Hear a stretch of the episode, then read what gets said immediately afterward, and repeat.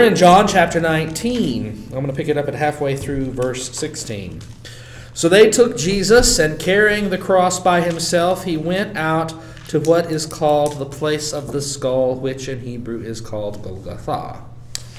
In uh, the Synoptic Gospels, remember, uh, in all three of them, they got uh, Simon of Cyrene to, to take the cross for Jesus after a certain point. So uh, just keep that in mind. That is not in John, that's one of the differences. Also in Luke, there is a several verse sermon that he preaches to the women of Jerusalem on his way to Golgotha. All four Gospels identify the place of the skull as Golgotha. There they crucified him with and with him two others, one on either side with Jesus between them. Again, that is in accordance with the other three Gospels.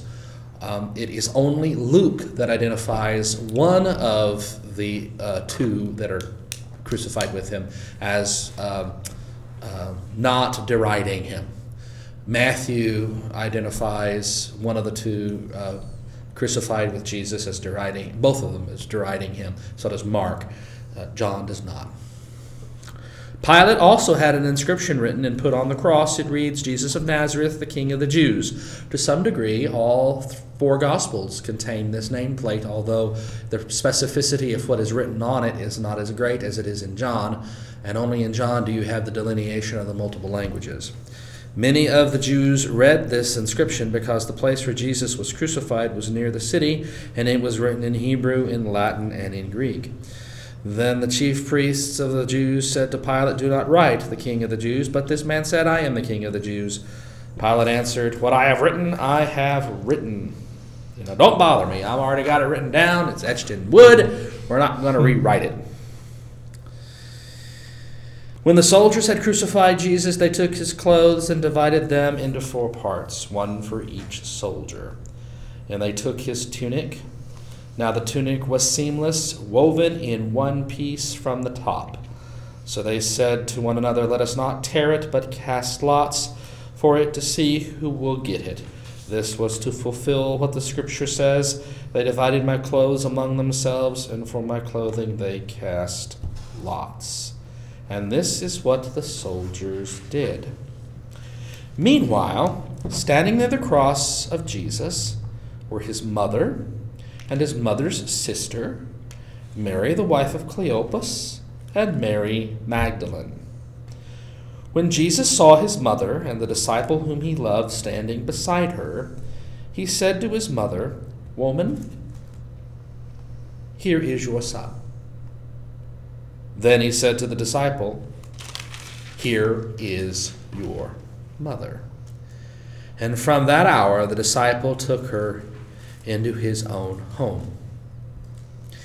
After this, when Jesus knew that all was now finished, he said, in order to fulfill the scripture, I am thirsty.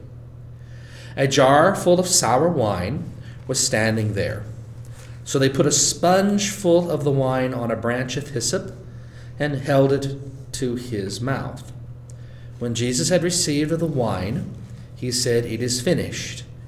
Then he bowed his head and gave up his spirit.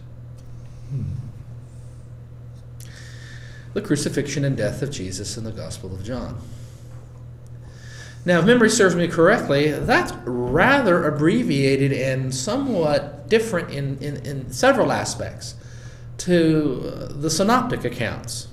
Now, there's more to read, and we will read more on tonight here in John.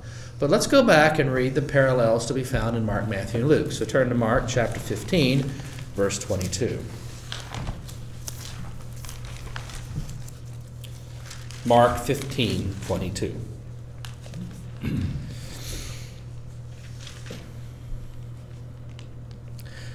This is just after the mention of Simon of Cyrene, the father of Alexander and Rufus, being compelled to carry the cross.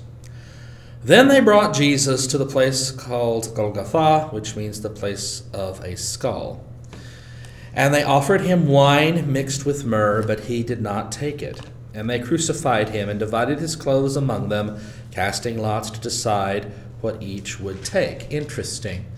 Very, very, very similar to what we just read in John, except that in John, it was only the tunic that had been woven from the top that they cast lots on. Here, it seems to be all of it. Uh, specificity is, is interesting here, or lack of it, as the case may be. It was nine o'clock in the morning. Huh? It was nine o'clock in the morning. Somebody have a different rendering there? Third Third hour. hour. Third hour. What is the third hour? Nine o'clock. Yes! That's The third hour Good answer. since sun up. The, dr- the, the, the, the reckoning of time is the third hour since sun up. Well, that's interesting. It was nine o'clock in the morning when they crucified him. Uh, uh, Not according to John. If you go back and look at John, John chapter 19, verse 13. When Pilate heard these words, he brought Jesus outside and sat on the stone's bench at a place called the stone pavement, or in Hebrew, Gabbatha. Now it was the day of preparation for the Passover, and it was about noon, the sixth hour, mm-hmm. or noon, 12 o'clock. John's gospel puts the actual event of the crucifixion later, after 12 noon. The synoptic gospels place it at 9 o'clock in the morning. Isn't that interesting? As far as we know, there's not a historic time that was the usual. I mean, like No. in the old West, they would hang them at. Hang 'em at noon. Yeah. High noon. There's a question as to whether or not the, the, the tradition of, of executing people at high noon stems from John's dating of this to, to No. noon. Uh, that's a possibility in Western culture. It really is, which is first the chicken or the egg. In this case, this is the chicken and the egg is our practice. Yeah. Uh, but the synoptics conflict with that in that the actual crucifixion starts at 9 o'clock in the morning. He doesn't die until the afternoon, same as John.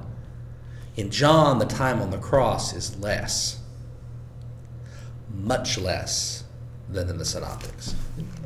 It looks like it was way afternoon because he, the sixth hour was when Pilate was there and finally getting the. Um, The sixth you know, hour is noon. Okay, And then from, from here, Look how long it took him. from here, it's not much at all to get to the cross.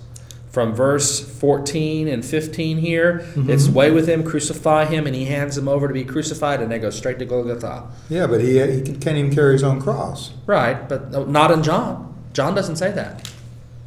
In John, he carries his own cross. You're getting that confused with right. Okay, so he's carrying his own cross. He went out to the place of the skull. It's immediate. So you think that would take how long? For somebody that wasn't Well, whipped when we to almost when we death. walked it in Jerusalem, Susan, it took about forty-five minutes, but that was heavy traffic, and there probably would have been. So we walked the same distance, and it took a good forty-five minutes to walk it. And you weren't all beat up and almost dead from getting 41 or whatever. No, we weren't Beats beaten on up. So give him an hour to, or even less, but not much. I would say forty-five minutes to an hour to get to Golgotha, and so he's being crucified at one o'clock. hmm Okay. Actually, I, let's correct that. You took a head of. Well, yeah, I was I was limping pretty You heavily. did I, a pretty that is true. I was limping pretty heavily, but did it in 45 but we minutes. walked it in forty-five minutes. The distance So do you from have to keep waiting Pilate's for him every headquarters No, to Golgotha. no, he was in the lead all the time. Oh, I was in the back. I was I was well, no, I wasn't. I was about midpoint because Leo was in the back and our guide was in the front. I was at midpoint. So Wow. okay. Um, so the simple fact is, all the synoptics date the time of the crucifixion nine a.m. And, and it kind of makes sense because it's explained in John eighteen, verse twenty, um, eight. It's- It was what you had talked about Yep. before, Mhm. that it was Passover, and they Mhm. wanted to be able to eat Passover, so they started early. Uh-huh. Let's get this Yeah. over and done with, They, go home they and took. Jesus to the Caiaphas, hi- uh, the Pilate's head, uh, to Pilate's headquarters, the Praetorium. It was early in the morning then. For the beginning of these interviews, it was early. By the time he's being sentenced, it's noon Three hours. in John's Gospel. The Synoptics, they're already out there on Golgotha driving in nails at nine. Does this uh, timing in John have anything to do with the slaughtering of lambs? Yes, it has everything to do with the slaughtering of lambs. Funny thing about Has that. a- everything. Well, the, they started the slaughter at noon because they had to, to do them. There's a whole lot of them to do, and they would do them between 12 noon and 3, 4 o'clock in the afternoon because they did a whole lot of lambs at the temple. And so that was, um, yeah, it's exactly to coordinate it, which of course, in, you know, raises the question: Has it been shifted in time for theological reasons? And is the synoptic account more accurate? As of right now, I don't think we can say. But we might Both. have a chance. Both the synoptics and John do place the death of Jesus in the afternoon, with him being crucified at nine in the morning and lasting until the afternoon. Mm-hmm. In John, he's crucified at noon, or you know maybe one o'clock, So and he's died in just a few hours. All right. So, so that either case, his death occurs at almost the exact same time in both both sets, in the Synoptics and in John. It's just how long does he spend on the cross? Let's go back and con- continue in Mark. Um, it was nine o'clock in the morning, verse 25 of Mark chapter 15. It was nine o'clock in the morning when they crucified him. The inscription of the charge against him read, The King of the Jews. And with him they crucified two bandits, one on his right and one on his left. Those who passed by derided him. Now, just right now, up to now, other than the timing, uh, we have a, a- high degree of fidelity between John and the Synoptics, uh, Mark particularly. Now, those who passed by derided him and shake, shaking their heads and saying, Ah, you who would destroy the temple and build it in three days, save yourself and come down from the cross. In the same way, the chief priests, along with the scribes, were also mocking him among themselves and saying, He saved others, he cannot save himself. Let the Messiah, the King of Israel, come down from the cross now, so that we may see and believe. And those who were crucified with him also taunted him. Those is in plural. Plural, meaning both. Uh huh. Interesting that they admitted that he did He made bring it. people Yeah. back from the dead. Yeah, sure. Yeah, if he, but he did it for others. He can't do it for himself. Hmm, that's interesting. When it was noon, when it was noon, darkness came over the whole land until three in the afternoon. At three o'clock, Jesus cried out with a loud voice, Eloi, Eloi, lama sabachthani, which means, My God, my God, why have you forsaken me? That wasn't in John. The darkness wasn't in John. The deriding wasn't in John. This, this wasn't in John either. The Eloi, Eloi, lama sabachthani wasn't in No, John. it was not. When some of the bystanders heard it, they said, Listen, he is calling for Elijah. And someone ran, filled a sponge with sour wine, put it on a stick, and gave it to him to drink, saying, Wait, let us see whether Elijah will come and take him down. Well, now, part of that happened in John Yeah. the sour wine with the sponge and the hyssop stick. Then Jesus gave a loud cry and breathed his last. And the curtain of the temple was torn in two from top to bottom. No curtain in John's gospel. Is there a curtain in any of the other? Oh, it's all three.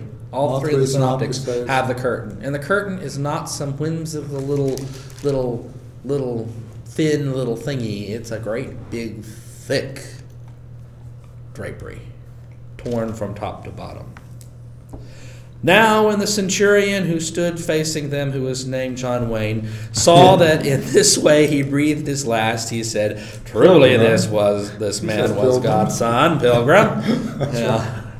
Uh, that comes straight out of the. I think it's is it the greatest story ever told, or one of one of it's one of the um, one of the the Jesus movies. Okay, that's the death of Jesus. There. Now I want to keep going for just a minute because of what we've already read in John. Now we finally get to find out a little bit of it from the synoptics. There were also women looking on from a distance, from a distance, not right there, from a distance. Among them were Mary Magdalene. Okay, now that's one who was also present in John's Gospel. And Mary, the mother of James, uh, the younger, and of Joseph and Salome. Now, there is some question as to whether the mo- Mary, the mother of James, is in fact also Mary, the wife of Cleopas, and there's a lot of reason to suspect that that actually may be the case. So some of the characters here are the same, but there's no John mentioned, no no beloved disciple. There's no conversation between Jesus and the beloved disciple and his mother. And on top of that, his mother isn't mentioned. Yeah, that's weird. Just Mary Magdalene and Mary the mother of James the younger and of Joseph and Salome. These used to follow him and provide for him when he was in Galilee. And there were many other women who had come up with him to Jerusalem. And that's where we're going to stop in Mark. So, some incredible similarities and parallels, and some incredible differences. Omissions from John of what you have in Mark, omissions in Mark of what you have in John. The problem is, is that most of our iconography and movies blend them all together in such a la machining that it's almost impossible to separate them out. That's why we're doing it this way. Let's go to Matthew. Now, the Yes. verse forty-two says it's the day of preparation. Mm-hmm. Is, is that common to, or? Yeah, and we I have the- That was kind of unique. And we have the day of preparation mentioned over here in John 19 14. Now it was the day of preparation for the Passover. Now was the day of preparation. That is the day before the Passover. For the Sabbath. So, yeah, no, no, Sabbath, Sabbath, excuse me, Sabbath, Sabbath, Sabbath, Sabbath. Why did I say Passover? Yeah, Sabbath. In thinking- Mark, it's Passover. you weren't Yeah. thinking Easter Sunday. In John, it's Passover. In Mark, it's Sabbath. Mhm. Isn't that interesting? Now, now remember, there is a Sabbath after Passover. There's always a Sabbath after the Passover, regardless of what day of the week it falls on.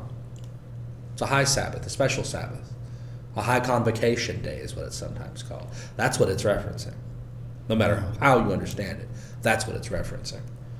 So are they on the same day or different days? Are we talking about the same? That's day? the problem. No, we don't know. John is trying, as remember, it's tried to adjust it so that Jesus is dying before they eat the Passover, essentially, because he is dying as, Well, a, pa- right, as the they- lamb. They've eaten the Passover already. Uh-huh. And in Mark, in in Mark and Matthew and Luke, they've already eaten it because they ate it the night before.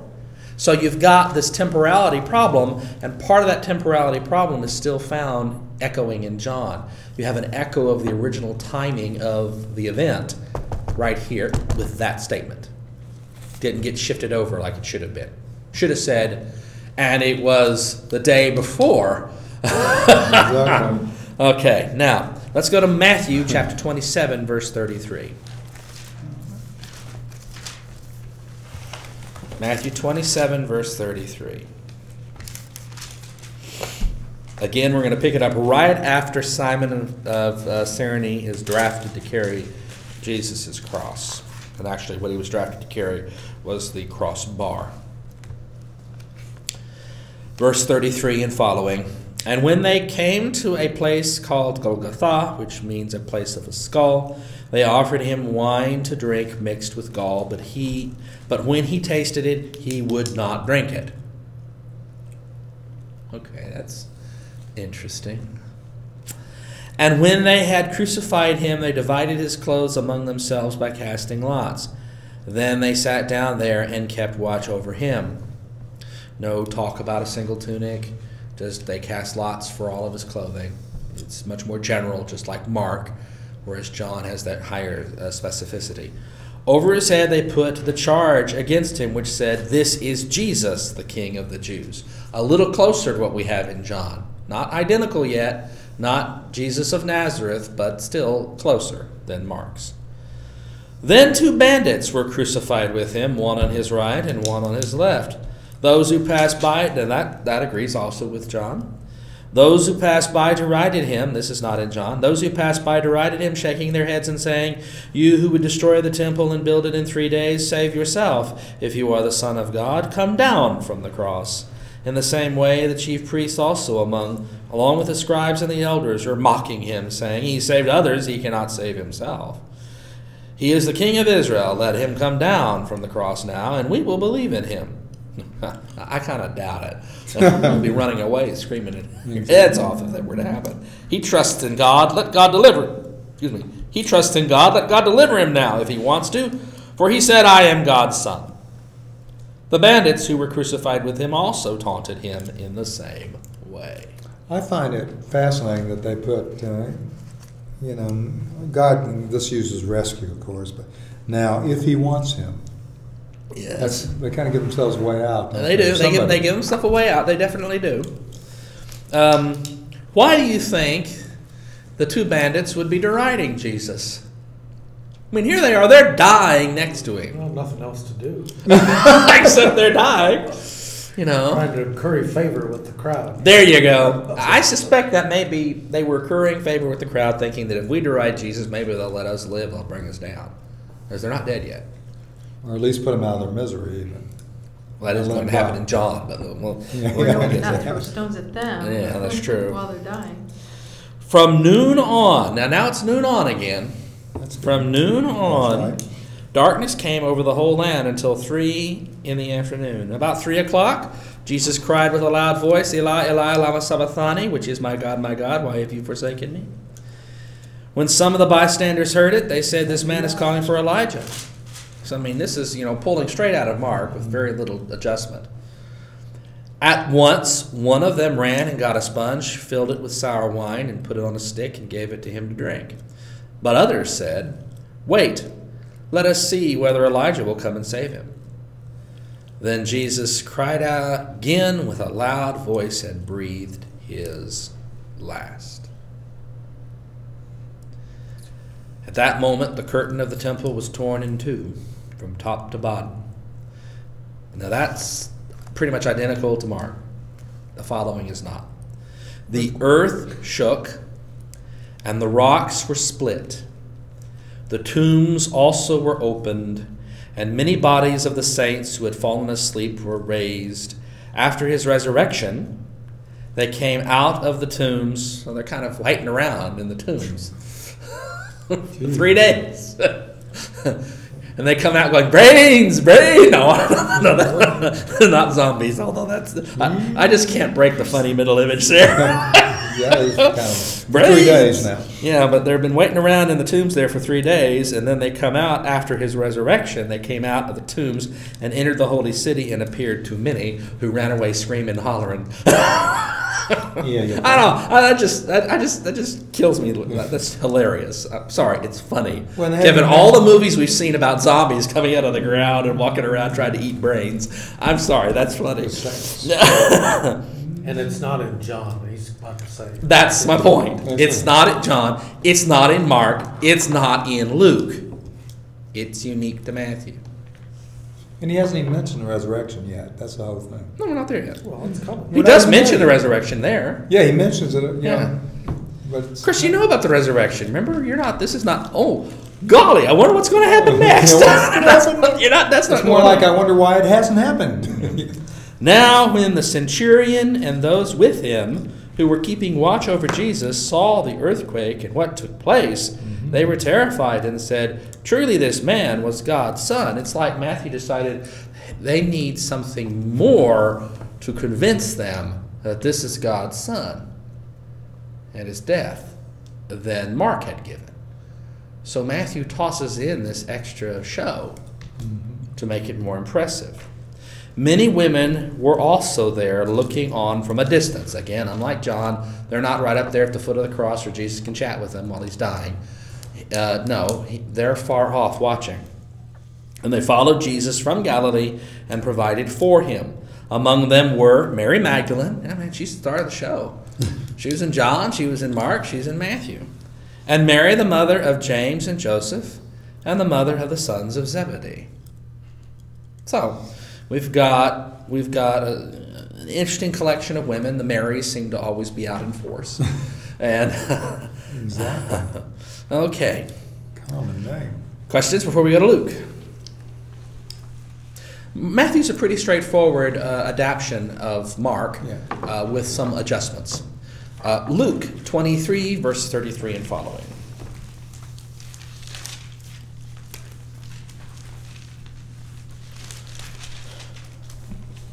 Verse 33 and following. Again, actually, we pick it up quite a bit after Simon the Cyrene. Simon the Cyrene is mentioned in verse 26. carrying Jesus' cross. And then you have his sermon to the daughters of Jerusalem, uh, this apocalyptic expectation message that he preaches on his way to the cross. Notice verse 32. Two others also who were, cruci- uh, who were criminals were led away to be put to death with him. Well, they, they get into the story a little earlier in Luke than they did in, in Matthew and Mark or in John. When they came to the place that is called the skull, Luke does not call it Golgotha. He just gives the translation. That's hmm. interesting. John gives the Golgotha and the translation. Mark and Matthew give Golgotha and the translation. Luke, writing to Gentiles, They don't care. many of whom don't give a hoot, Exactly. he didn't bother giving the name Golgotha. He just says the, the, the skull, the place of the skull. When they had come to the place that is called the skull, they crucified Jesus there with the criminals, one on his right hand, one on his right and one on his left. Then Jesus said, Father, forgive them, for they do not know what they are doing. And they cast lots to divide his clothing. And the people stood by watching. By the way, that statement, Father, forgive them, for they do not know what they are doing, is unique to Luke. It's not found in Matthew. We didn't read it in Matthew. It's not found in Mark. It's not found in John. It also has some problems in its textual attestation. But we talked about that last year. And the people stood by watching, but the leaders scoffed at him. Notice here it's the leaders, not the people. The leaders scoffed at him, saying, He saved others, let him save himself if he is the Messiah of God, his chosen one. The soldiers, the soldiers, the soldiers, okay, also mocked him, coming up and offering him sour wine. Well, that's interesting. That's different from all from John, Mark, and Matthew. It's it's not somebody, it's the soldiers. Hmm. And they just offer him the sour wine, saying, If you are the king of the Jews, save yourself. There was also an inscription over him This is the king of the Jews. Hmm. Well, that part's the same. All of, yeah, there's similarities, differences.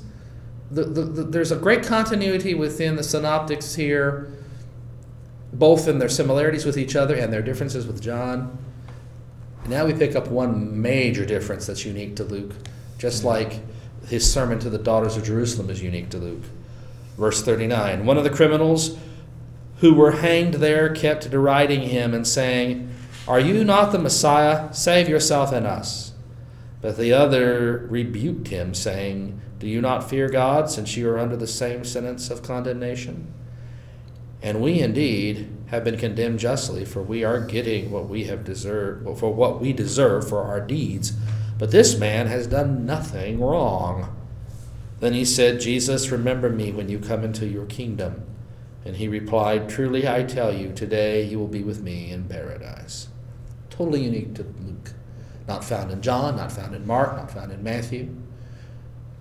Well, the Father forgive them is totally unique too. It's also it? totally unique, That's yes. Are criminals the same as bandits? Well, a bandit is a criminal, But is it? but not all criminals are bandits, I'm sure. Okay, so is the band, are these guys leaders of the revolution too, or are they evil people? that got The interpretation here is that they are that they are leaders of a revolution. Probably part of Barabbas's bunch, possibly. Yeah. Crucifixion was generally a political punishment. It's done for people to see, so they'd be warned not to do what these people did. They didn't, you know, you didn't just crucify people for any any old crime, although the Romans frequently did. That they did it especially to make a political statement. It was now about noon. Notice the time factoring again. It was now about noon. So all of this has happened before noon. It is now about noon, and darkness came over the whole land until three in the afternoon, while the sun's light failed, and the curtain of the temple was torn in two. Notice this happens before Jesus dies. That happens in Luke before Jesus dies. In, in Mark and Matthew, it happens at, at, the, at his death. Okay. Yeah. In Luke, it happens before. Mm-hmm. Then, then, then, verse 46, then Jesus, crying with a loud voice, said, Father, into your hands I commend my spirit. That's interesting. That's not what we have in the others. Is it? No. I don't remember that. Maybe that was that loud statement he made in the other one. Having said Loud this, voice. he breathed his last. Okay, now he's dead. Cool. When the centurion saw it, what had taken place, he praised God and said, Certainly this man was innocent. Little different than in Mark and Matthew. Not just the Son of God, but innocent. And when all the crowds who had gathered there for this spectacle saw what had taken place, they returned home beating their breasts. But all his acquaintances, including the women who had followed him from Galilee, stood at a distance watching these things. Notice, Luke does not name the women. Mark, Matthew, and John name the women. yes. Luke does not.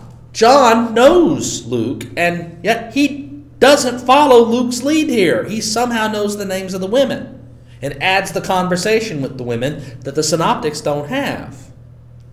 So in John, you have a conversation with, with the, the beloved disciple, who the, the synoptics don't name as being there, and with Jesus' mother, whom the synoptics don't name as being there. And there's Mary Magdalene and the other Mary, whom the synoptics name as being there. John has a conversation with them from the cross. The sour wine is constant throughout all of them. The, uh, the, the inscription is constant throughout all of them. The timing is after we get to the noontime on, tends to be consistent amongst all of them. That's fascinating. In, in the synoptics, you have him being derided on the cross. You don't have that in John. The, the casting lots for the clothing is consistent with all of them, although John gives greater specificity as to what parts of the clothing are cast they cast lots for. In in Matthew have an earthquake and all in in all the synoptics it gets dark. You don't find that in John. Hmm. Fascinating. Similarities, when they're there, they're there. When they're not, ugh, they're not. And when their differences are clear, they are very there, very, very clear. They're very there. Well, then you've got the difference in Jesus' behavior. I mean, Oh, yeah. he seems to be in some distress in Matthew and Mark. By the time he gets to Luke, he's preaching and dispensing Yeah. forgiveness. And by the time he they're gets gonna to be in John, trouble. he's That's right. he got practically no problem. You know. Yeah. In Matthew and Mark, he is a uh, sacrifice. He is led to the slaughter. He is, he is uh, uh, not s- not out of control, but he's just not. He's just it, this is happening to him. He cries out, you know, "My God, my God, why have you forsaken me?" He's essentially quoting one of the psalms there, Psalm twenty-two. Then in Luke, suddenly he's more in control. Father, forgive them, they do not know what they're doing. Into thy hands I commend my spirit. You'll be with me in my right Yeah. hand. Yeah. And there, this, this, the suffering is longer because it takes longer on the cross. But in John, you have a, a little less degree of overt control, but a much shorter, much quicker event. Let's go back to John. Go ahead and bite your, bite your apple. Don't you get me wet. Give, Uncle. give her a knife there. No. Don't think he's in? Let's, let's look at that. Night- You don't think he's in control? Well, he's in control, definitely. I don't think he's Control of everything. out of control. John? He's just a little less overt in his speaking. I mean, he speaks to his mother and to, but he's not, you know, he doesn't forgive people and he doesn't, he doesn't, you know, he, he's a little less Not co- vocal. Not commending. He said. He says he actually. It is finished. It's Yeah, like- it like, is well, finished here. that's- It's over with. Got- Knowing that everything has now been accomplished. He's definitely in control. It's just this a little less overt or overt in different ways than in Luke. Now, how about this? This uh, specifically mentioning Mary. Was there a connection between John and Mary, or was was there? s- Yeah, there was a connection in, in church.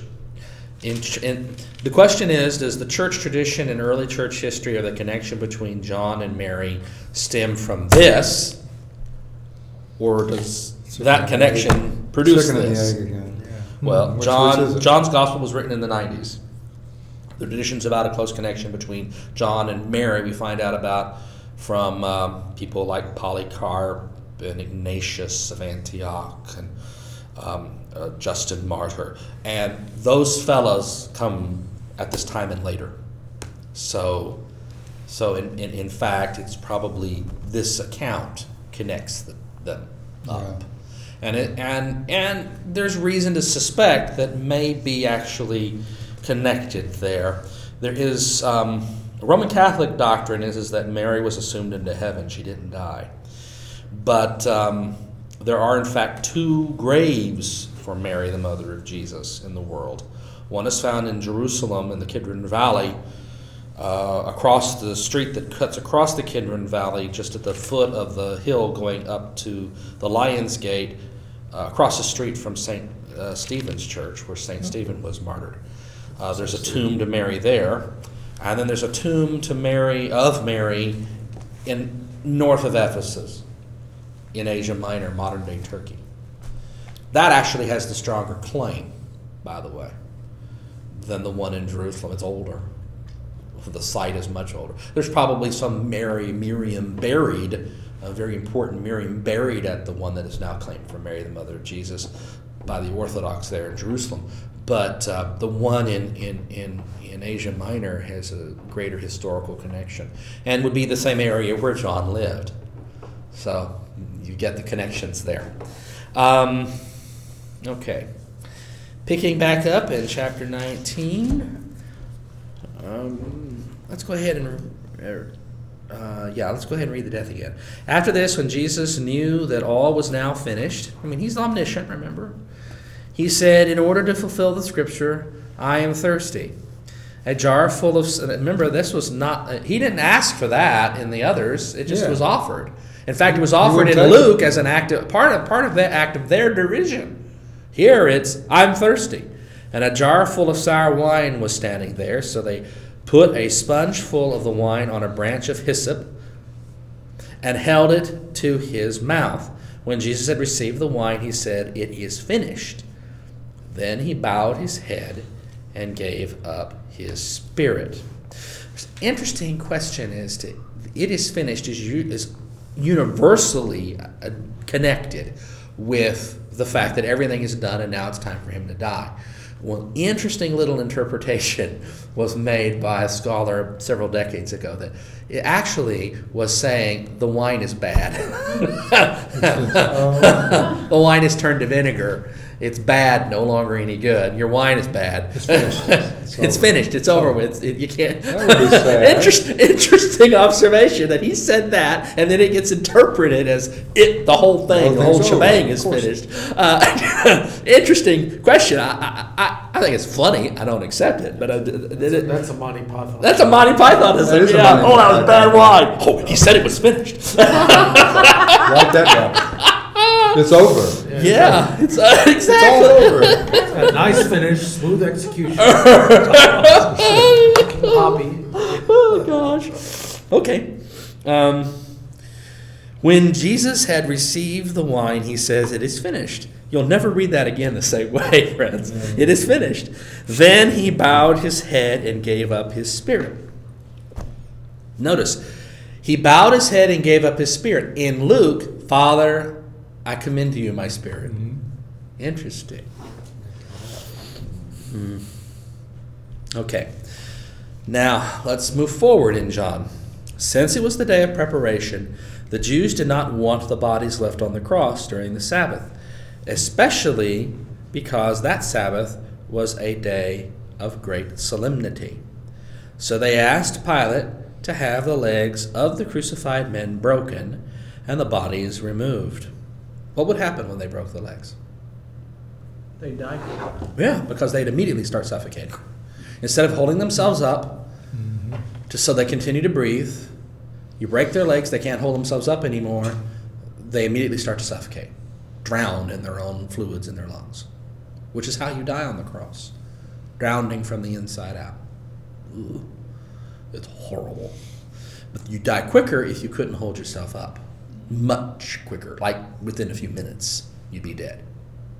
So, after hanging on the cross for a while, that's especially, that's especially true. So they asked Pilate to have the legs of the crucified men broken and the bodies removed. Then the soldiers came and broke the legs of the first and of the other who had been crucified with him. None of that is in the synoptics. Of course, we haven't read it yet, but you'll see. But when he, they came to Jesus and saw that he was already dead, they did not break his legs. Instead, one of the soldiers pierced his side with a spear, and at once blood and water came out. He, notice, mine puts this in parentheses. It's an aside. It's well attested to textually speaking, so it's not textually questionable. It's an aside statement. He who saw this has testified so that you also may believe. His testimony is true, and he knows that he tells the truth.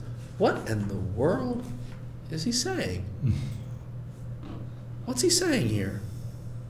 Instead, verse 34 Instead, one of the soldiers pierced his side with a spear, and at once blood and water came out.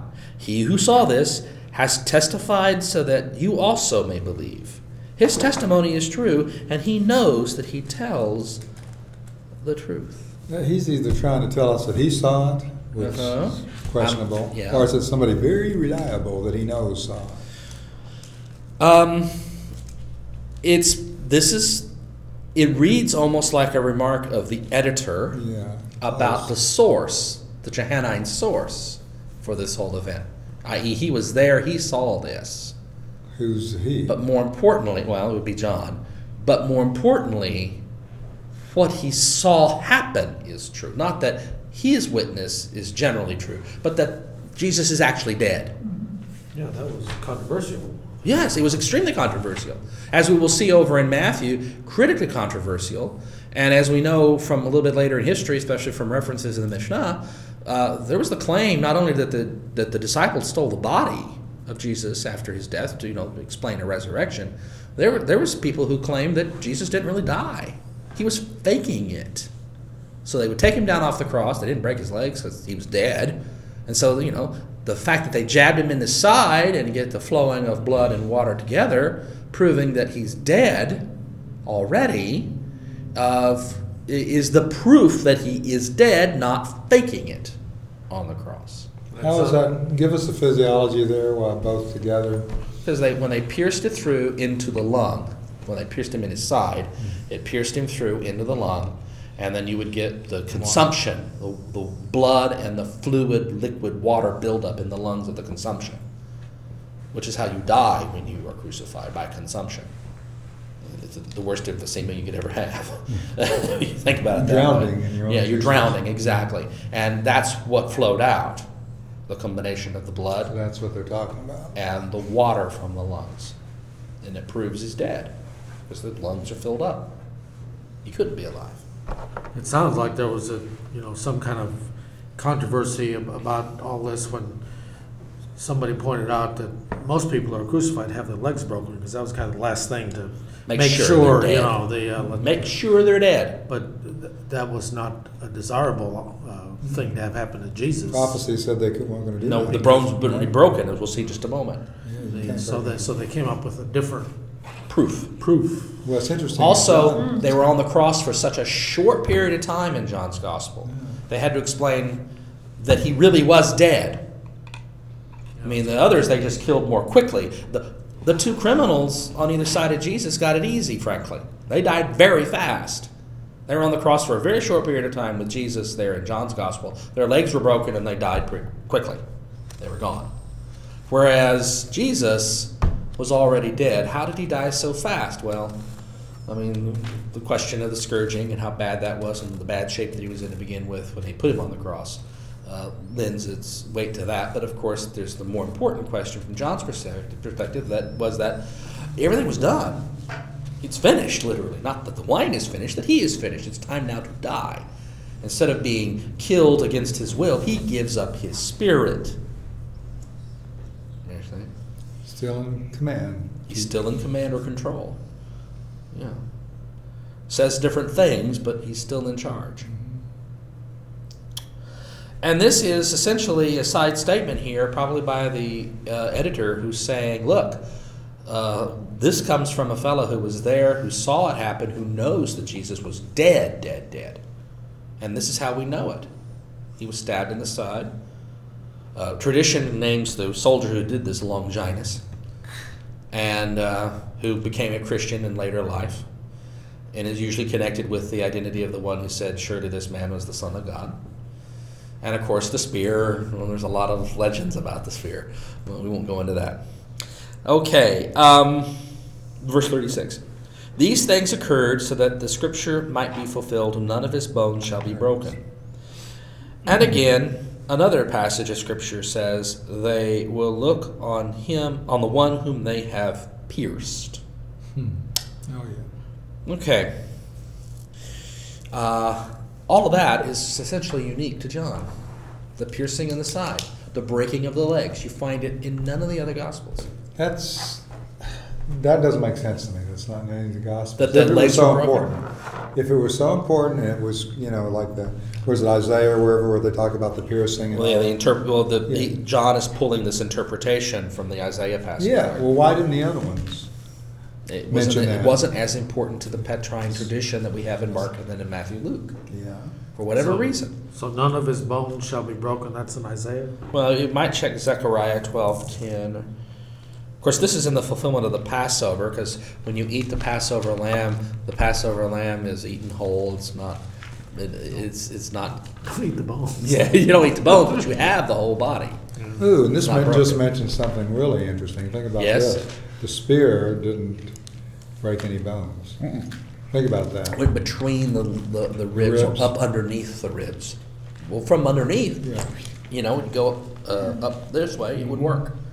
And he wasn't fat like me, so he wouldn't have any trouble. Unless he had low, yeah, or had low ribs like me, and then you'd have to go through my ribs. Yeah. Anyway, Okay, help me, I can't find Zechariah. it's towards the end of the Old Testament. Where is it? Where- where- I usually recite those things in my head, but It's Zechariah's um, not coming up. it's toward it's after Haggai, but just before Malachi. It's the second to the last book in the Old Testament. And what chapter is it? We don't Well, we know. don't What was your, your cite, you had a citation? Zechariah twelve ten. Well, okay. And it will the spirit of compassion on the house of David and the inhabitants of Jerusalem, so that when they look on the one whom they have pierced. Pierced. That's a it's a Zechariah reference. Well, it's, uh, I think it's Isaiah too. Ah, I think, I It think may John's also- trying to slip one through on us. It may also So it to may speak. also be a, well. There is a reference in um, in in Isaiah in one of the servant songs as well. As but uh, yeah, that's interesting. Um, Exodus twelve forty six. Um, it shall be eaten in one house. You shall not take any of the animal outside the house. You shall not break any of its bones. So that's, That's the Exodus. Lamb. In reference to the lamb, the Passover lamb. Remember the connection that's critically important in John's gospel between Jesus and the Passover lamb. Of course, all of that's theologically driven. Um, let's finish out the story and then we'll read the parallels in Matthew, Mark, and Luke. That'll save a little time. After these, uh, verse 38, after these things, Joseph of Arimathea, who was a disciple of Jesus, though a secret one because of his fear of the Jews, asked Pilate to let him take away the body of Jesus. Pilate gave him permission. So he came and removed his body. Nicodemus, who had at first come to Jesus by night, also came bringing a mixture of myrrh and aloes, weighing about, now mine says 100 pounds, your NIV will say 75. Mm-hmm. In other words, it's a lot of spices. Yeah. All right. Either one. They took the body of Jesus and wrapped it with the spices in linen cloths, according to the burial custom of the Jews. Now there was a garden in the place where he was crucified, and in the garden there was a new tomb in which no one had ever been laid. And so, because it was the Jewish day of preparation, and the tomb was nearby, they laid Jesus there.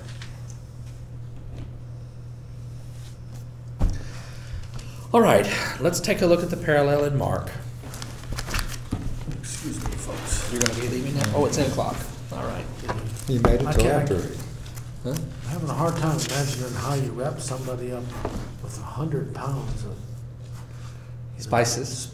Stuff, you know. Of stuff. That's act, be- act event to, to Sounds like accelerate. It is, It's but it's, it's the opposite of it. The spices are there to act as an accelerant Mm-hmm. to bacteria to desiccate the body, so that in one year you come back, the bones are there. You take the bones out, you put them in an ossuary, you write the guy's name on the outside of the ossuary, you put it on a shelf.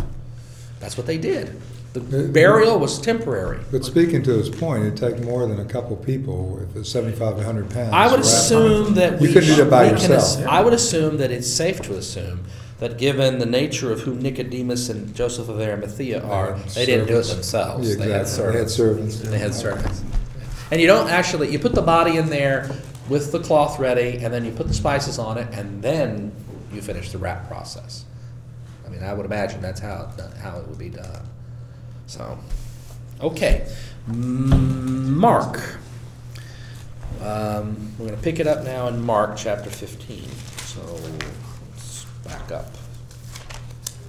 Jesus asked, temple was torn. Thirty-eight forty. Get into the burial or what? Yeah, we're getting, no, we're, we're going to pick it up on the cross. There's still a little bit left to go. Verse 42. When evening had come, and since it was the day of preparation, that is, the day before the Sabbath, Joseph of Arimathea, a respected member of the council, who was also himself waiting expectantly for the kingdom of God, went boldly to Pilate and asked for the body of Jesus. Then Pilate wondered if he were already dead. And summoning the centurion, he asked him whether he had been dead for some time. When he learned from the centurion that he was dead, he granted the body to Joseph. No breaking of legs, none of that. Interesting. Now that's interesting. It's not the high priest and all who are saying break the legs and get the bodies down. It's Joseph of Arimathea coming and saying Jesus is Give dead. Can we have him? Mhm. When he when he learned from the centurion that he was dead, he granted the body to Joseph. What was Joseph standing to be able to ask for the body? Usually, uh, in most cases, a criminal or an insurgent who would be put to death by the Romans, uh, families couldn't access the body. The body would be left on the cross to quite literally desiccate there. Hmm. He's a high member of the council, it said, so. Yes, Ar- Joseph of Arimathea is a member of the Sanhedrin. He is a position of authority and power. He may also be a family member. And so there's a tradition that he is Jesus' uncle or great uncle. He was Mary's uncle. And so as a result, he had standing, both political and familial, to request the body. And he's dying, so. Well, he's old. disrespectful. He's old. Disrespectful not to give it to him. He's old, so of course he's he's quote unquote dying. Um, uh, verse sixteen. Then Joseph uh, bought a linen cloth, and taking down the body, wrapped it in the linen cloth, and laid it in a tomb that had been hewn out of the rock. He then rolled a stone against the door of the tomb. Mary Magdalene and Mary, the mother of Joseph, saw where the body was laid. No spices, no Nicodemus. Hmm. Okay? Why Just- would he have to buy the linen? He bought a linen cloth to, to wrap Jesus up in. You'd think he'd have some of that hanging around with a tomb there, knowing that he was gonna be using. it Well, maybe first. he wasn't quite ready yet. It's a new tomb, and we and it does not Mark does not say that it's his tomb. You're assuming. Mark doesn't identify it as his tomb. It's a new tomb, hewn by hand, but it's not identified as his. Although obviously he has the right to use it, so it must be his family and it must be his. But that's an assumption that we're making that then gets fleshed out for us by Matthew. All right, let's look at Matthew. Matthew, oh, it'll still be 27.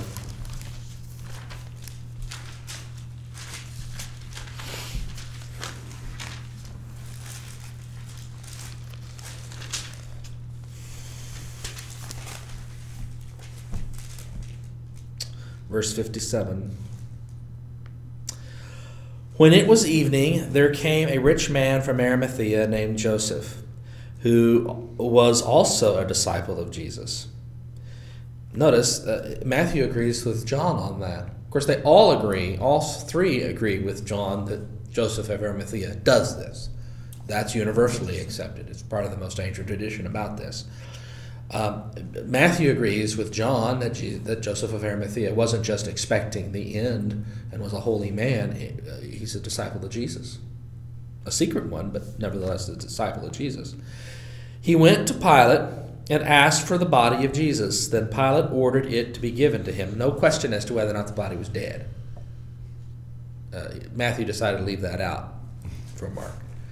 So Joseph took the body and wrapped it in a clean linen cloth. No question about buying it. He solved the problem that you had Exactly. by just dumping it.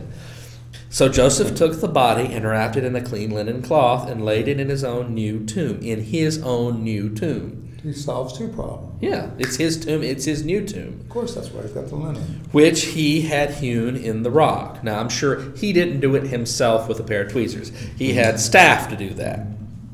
It's like the stone. Yeah, he then rolled he he you know, his mm-hmm. staff then rolled a great stone to, to, to the door of the tomb and went away. Mary Magdalene and Mary and the other Mary were there sitting opposite the tomb. So they didn't put any of the desiccant on him. Well, there's no spices put on it at all. Hmm. Let's keep reading because now we have something that's unique to Matthew. The next day, that is the day after the day of preparation, the chief priests and the Pharisees gathered before Pilate and said, Sir, we remember that what that impostor said while he was still alive. After three days I will rise again. Therefore, command the tomb to be made secure until the third day. Otherwise, his disciples may go and steal him away and tell the people he has been raised from the dead. And the last deception would be worse than the first. Pilate said to them, You have a guard of soldiers. Go, make it as secure as you can.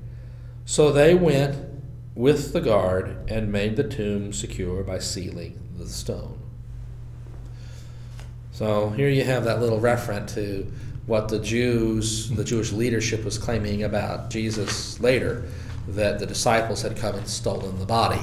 That's why they couldn't trot out a dead body to prove that Jesus was really dead.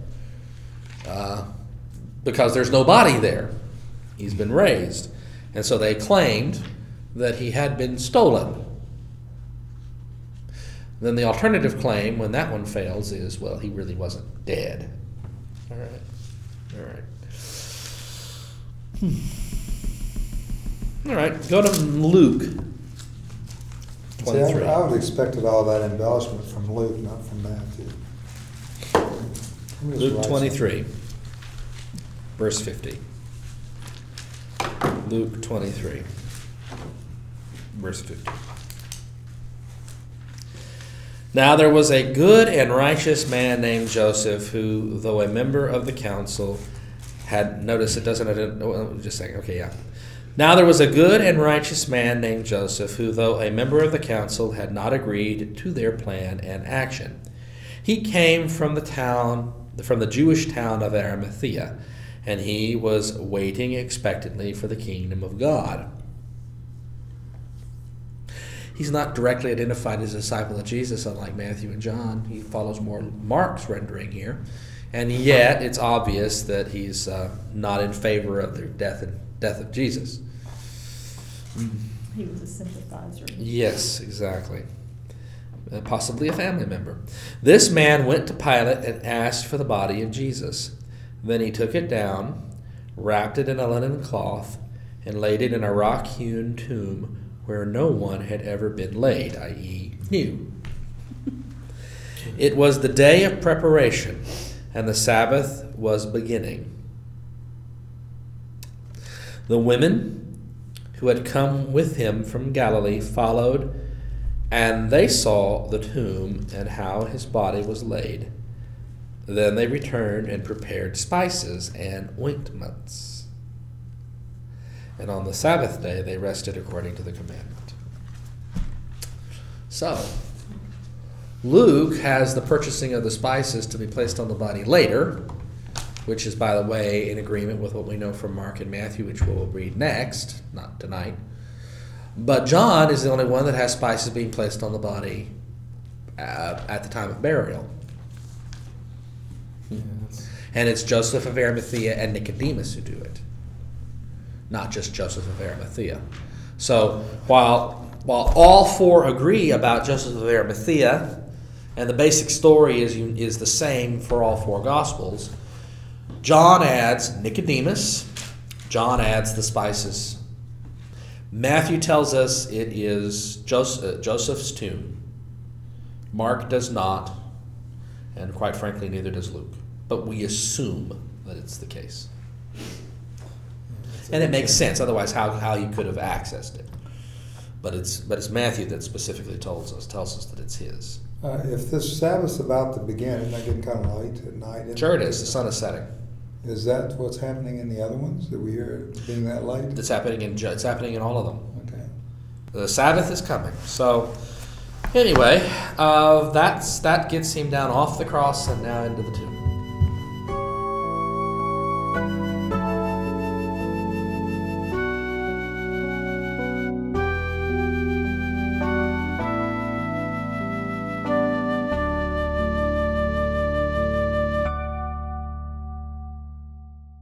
You have been listening to a Bible study by Dr. Gregory Neal, Senior Pastor of St. Stephen United Methodist Church and Rector of Grace Incarnate Ministries.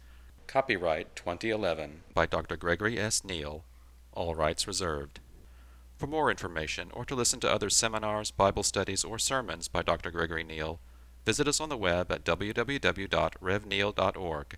That's www.revneal.org. You are also invited to visit us in person at St. Stephen United Methodist Church, 2520 Oates Drive, Mesquite, Texas 75150. This program was produced by Dr. Greg Neal.